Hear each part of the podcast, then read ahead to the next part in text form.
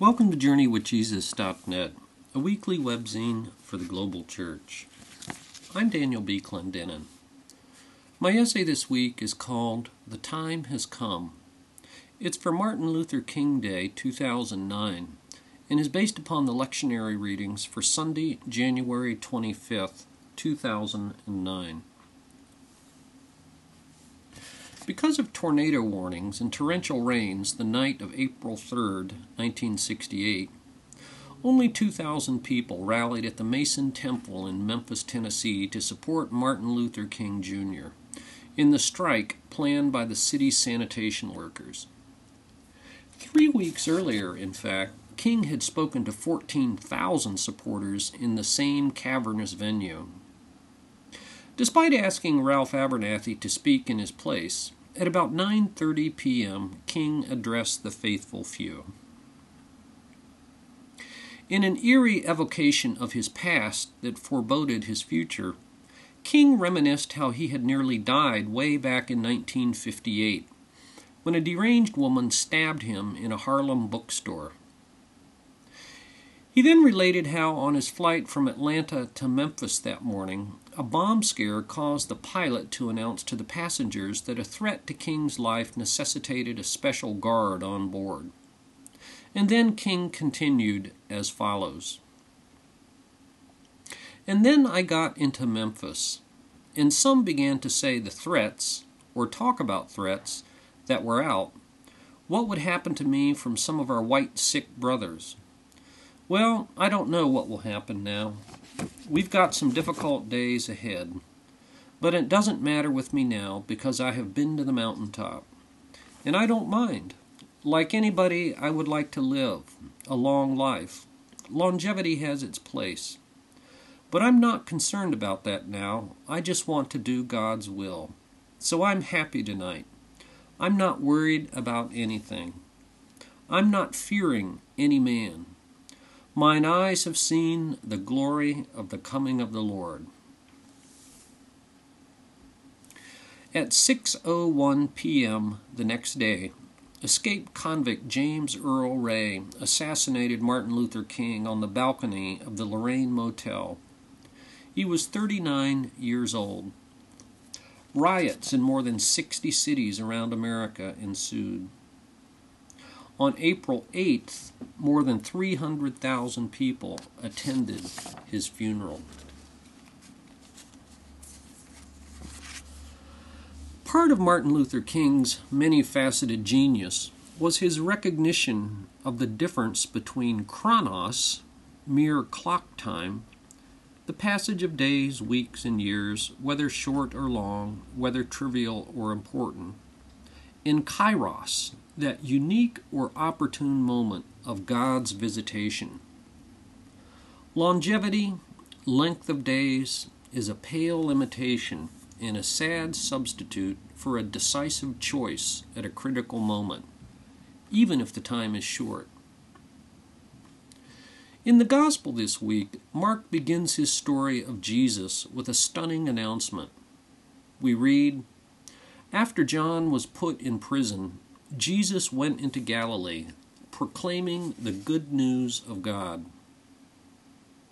In Mark's account, these are the very first words spoken by Jesus. And what exactly was this good news of God that he announced? We read, The Kairos has come. The kingdom of God is near. Repent and believe the good news.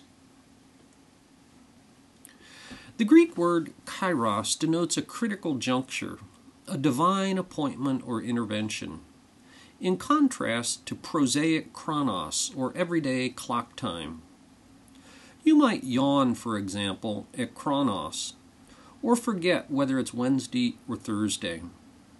But kairos provokes a radical response, an urgent choice, or a fundamental reorientation. In announcing the good news of God, Jesus identified the coming of God's reign with his own person, which is why he then invited Simon Peter and his brother Andrew, Come, follow me. The Gospel of Mark is unambiguous about their unequivocal response. we read, At once they left their nets and followed him. And if that didn't sufficiently punctuate his point, Mark then adds that, quote, when they got a little when they had gone a little farther, Jesus called a second set of brothers, James and John, who were at work in their boats. They too left everything at once to follow Jesus their father, the hired help, the boat, and their nets. Jesus proclaimed that God's kairos has come and his kingdom is near. Repent and believe. In this week's epistle, written about 30 years after Jesus, Paul used remarkably similar language in his letter to believers at Corinth. Paul writes, The kairos is short. This world in its present form is passing away.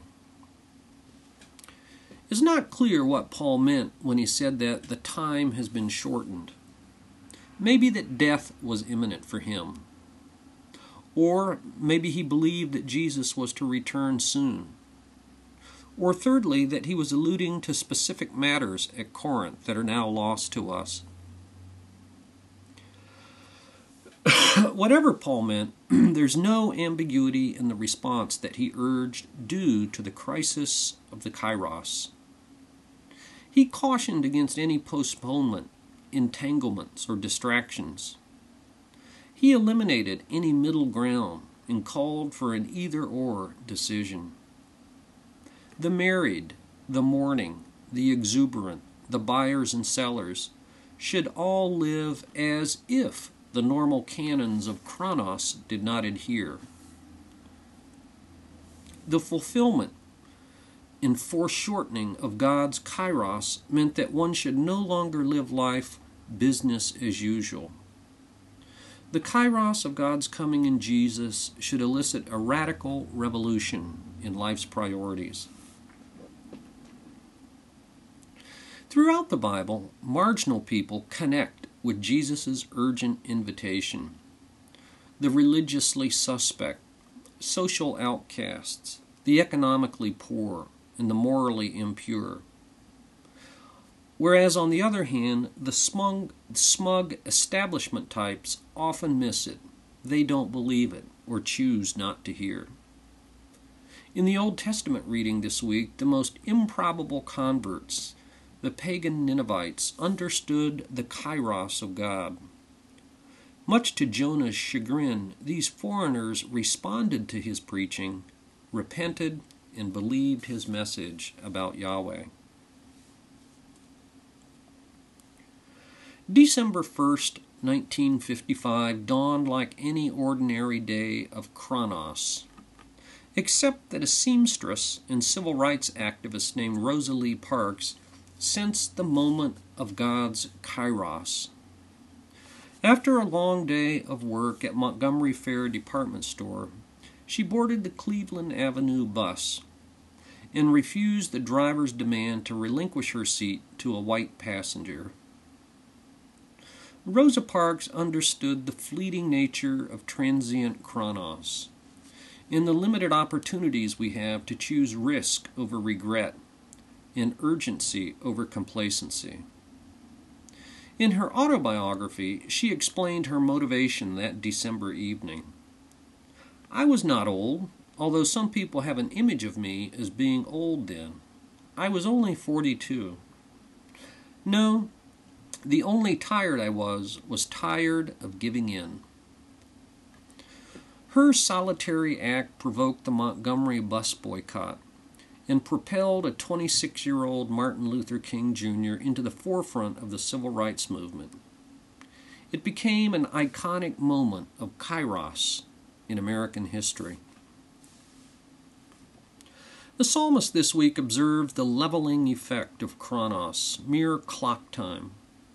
That whether one is born a pauper or a prince, as Psalm 62 9 puts it, together they are only a breath like smoke that dissipates from a room. At some point in the not too distant future, your past, present, and future, their duration or passage of chronos you have enjoyed, will come to an abrupt end. Until then, following in the footsteps of Martin Luther King and Rosa Lee Parks, God's kairos invites us to seize the opportune moment, the appointed time to enter his kingdom.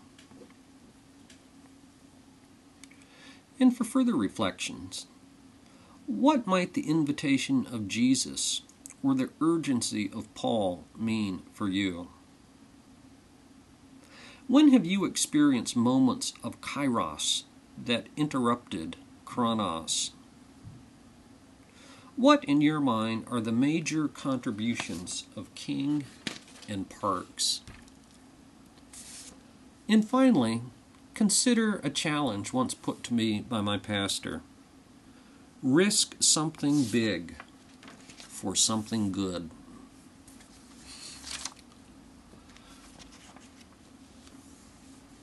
For books this week, we have a guest book review. The title of the book, Introducing the Theological Interpretation of Scripture Recovering a Christian Practice. The author is Daniel Treier, Grand Rapids Baker Academic, 2008. The book review was written by David Buschart, professor of theology and historical studies of Denver Theological Seminary.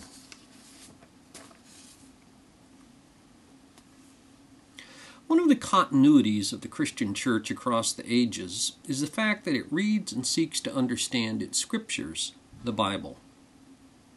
Amidst this continuity, there is, of course, a great deal of diversity. There's diversity across the traditions of Christianity.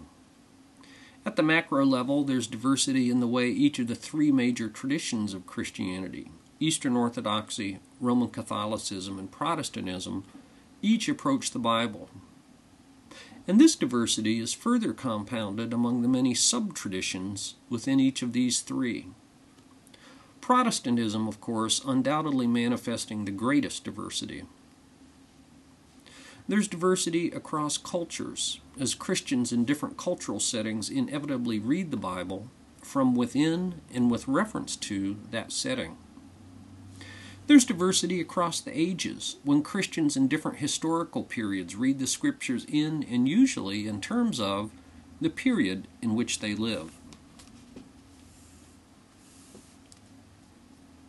This being the case, those of us who are not specialists in the interpretation of the Bible can be thankful when scholars who are specialists write a well informed distillation and assessment of some contemporary addition to the seemingly ever increasing diversity of proposals for reading Christian Scripture. Daniel Treier, professor of theology at Wheaton College in Illinois, offers just such a summary in his book Introducing Theological Interpretation of Scripture. The so called theological interpretation of Scripture seeks, in the author's words, to reverse the dominance of historical criticism over churchly reading of the Bible and to redefine the role of hermeneutics in theology. Several elements of this description are noteworthy. First, the theological interpretation of Scripture seeks to overcome the almost exclusive dominance of modern or over pre modern principles and practices. So, at one level, this views the historical diversity referred to in the opening paragraph above as a resource rather than only as outdated habits to overcome. Second, in looking back to earlier errors for potential inspiration and guidance, theological interpretation of Scripture seeks to restore the church to its rightful role in interpreting the Bible. And this churchly mindset is not only a rationale for learning from the past, it's also a principle which should inform reading, Bi- reading the Bible in the present. Third, in the contemporary context of specialization among scholars of all di- disciplines, the theological interpretation of Scripture wrestles with the relationship between responsible and competent interpretation of the Bible on the one hand, and biblical and thoughtful theology on the other. In the interest of full disclosure, it should be noted that the author comes to the theological interpretation of Scripture primarily from his vocation as a theologian. However, Treier is well informed with regard to biblical studies. In this book, along with work by others in the theological interpretation of Scripture, is a constructive contribution to encourage more conversation between the disciplines of biblical studies and theology. For my own part, I am thankful for the emergence of the theological interpretation of Scripture because of its readiness to overcome the tyranny of the present and to look to the past, including the ancient Christian past, for wisdom in reading the Bible, and its desire to locate the reading of the Bible where it properly, properly belongs in the church. Treier's book may be more detailed and technical than some readers might want, for those, however, who are interested in staying current with contemporary approaches to interpreting the Bible, this book provides a substantive yet modest introduction in 200 pages to an increasingly important approach. The title of the book, Introducing the Theological Interpretation of Scripture by Daniel J. Treier. The book review is by David Buschart of Denver Seminary.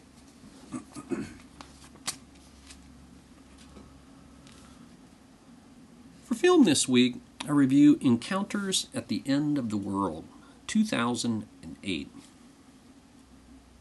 Werner Herzog wrote, directed, and narrated this latest installment of his cinematic career that has had as its focus the exploration of extreme geographic places and the people who inhabit them.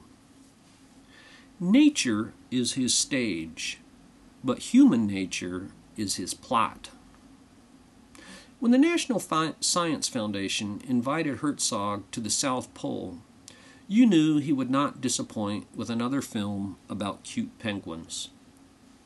The trip begins with a 2,000 mile flight from New Zealand to McMurdo Station, where a thousand people endure harsh weather, ice that can be 9,000 feet thick, in five months of summer when there is no night. The scientific station looks and feels like a rundown mining town. After emergency preparedness training, Herzog is off and running.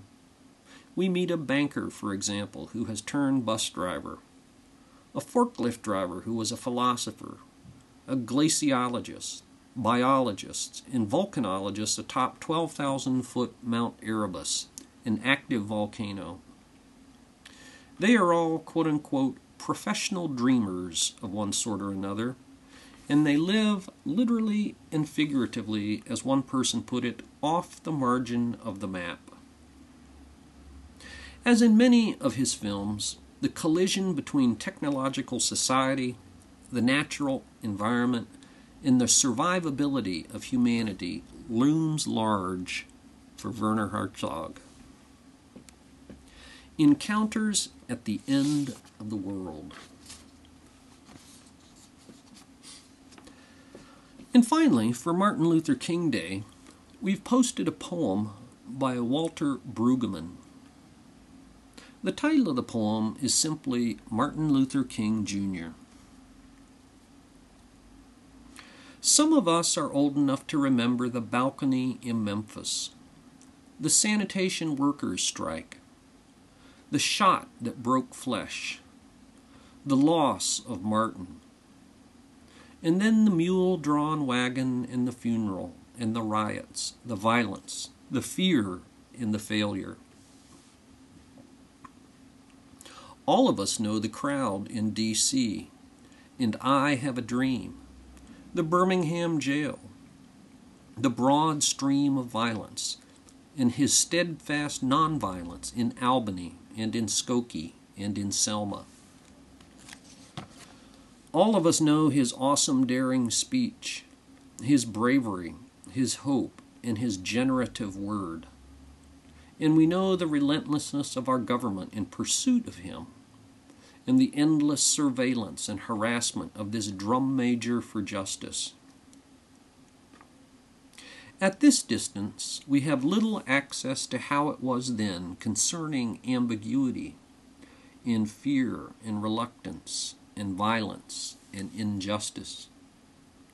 We do not doubt that you have persisted even beyond Martin's passion, even beyond Martin's brilliance, even beyond Martin's fidelity and his loss. We do not doubt that through him and beyond him, you, Holy God of the prophets, are still pledged to justice and peace and liberty for all. We remember Martin in gratitude and in chagrin. And we pledge, amid our stressed ambiguities, to dream as he did, to walk the walk, and to talk the talk of your coming kingdom. We pledge, so sure that your truth will not stop its march, until your will is done on heaven as it is on earth as it is in heaven.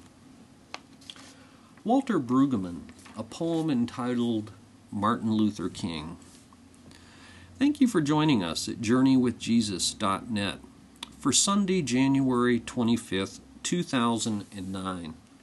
I'm Daniel B. Clendenin.